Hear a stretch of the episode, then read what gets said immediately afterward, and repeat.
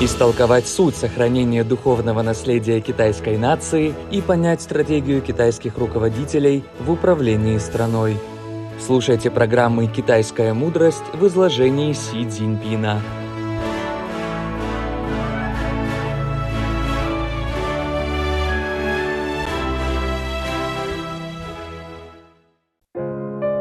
Шестая серия. Если ситуация в Поднебесной не процветает, значит она находится в упадке. Если в управлении Поднебесной нет развития, наступает откат.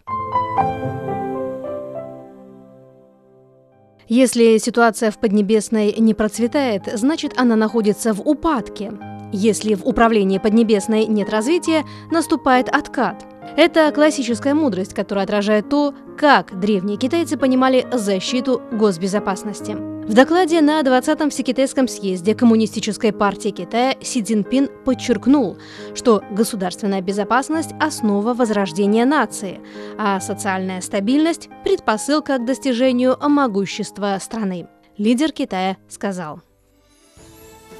天下之事，不盛则衰，天下之治 不进则退，世界总是在矛盾运动中发展的。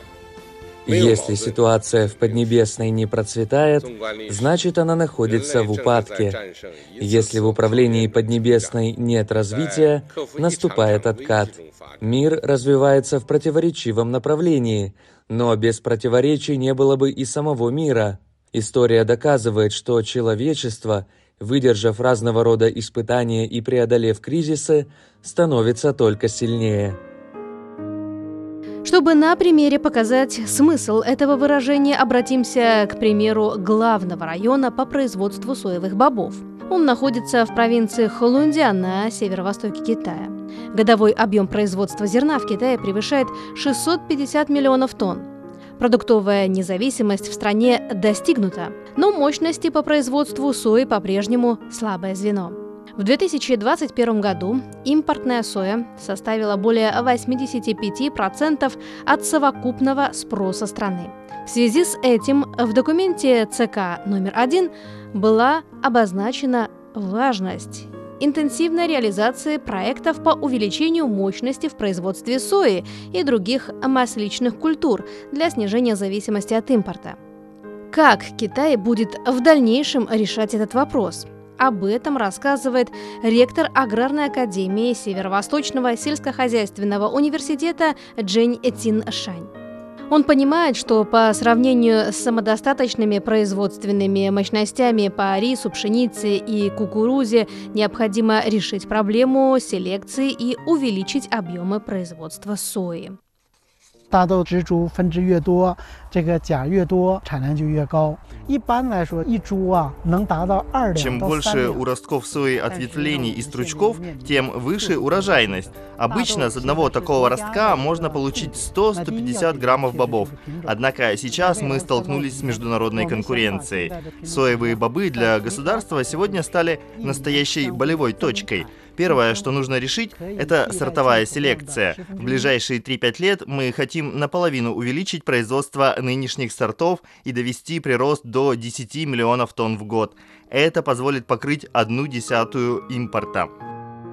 Увеличить мощность производства и уровень самообеспеченности соевыми бобами и маслом – это указание, которое в 2021 году дал Си Цзиньпин.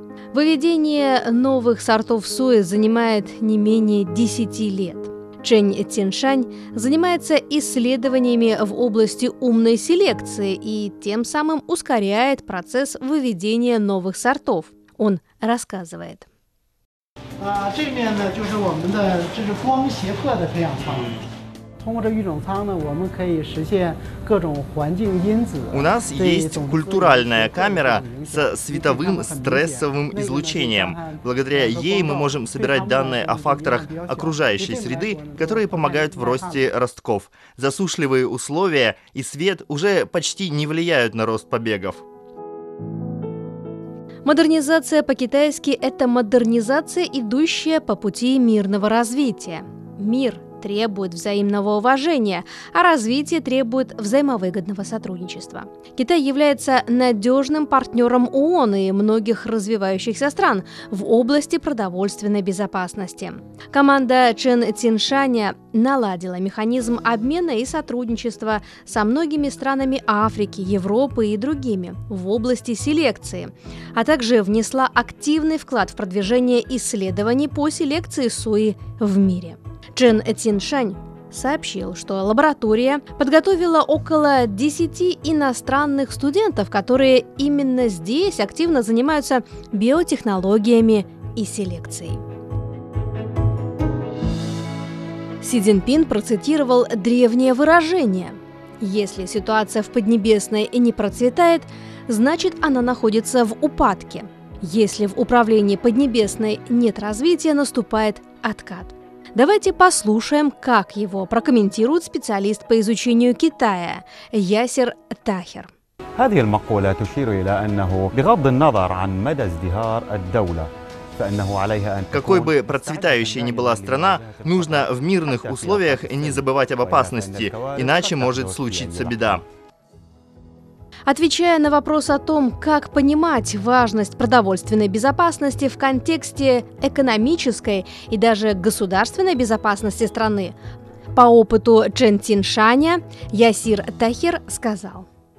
بعد الصراع الروسي الأوكراني سيكون لارتفاع أسعار المواد الغذائية تأثير كبير على التضخم الكلي Рост цен на продовольствие с началом российско-украинского конфликта оказывает давление на общую инфляцию и на группы населения с низкими доходами, особенно в слаборазвитых странах, например, на Ближнем Востоке. Это может привести к дальнейшему ухудшению финансового положения. Китайские ученые готовы к опасностям в мирное время и совершают прорыв в выращивании сои, что обеспечивает продовольственную и экономическую безопасность Китая.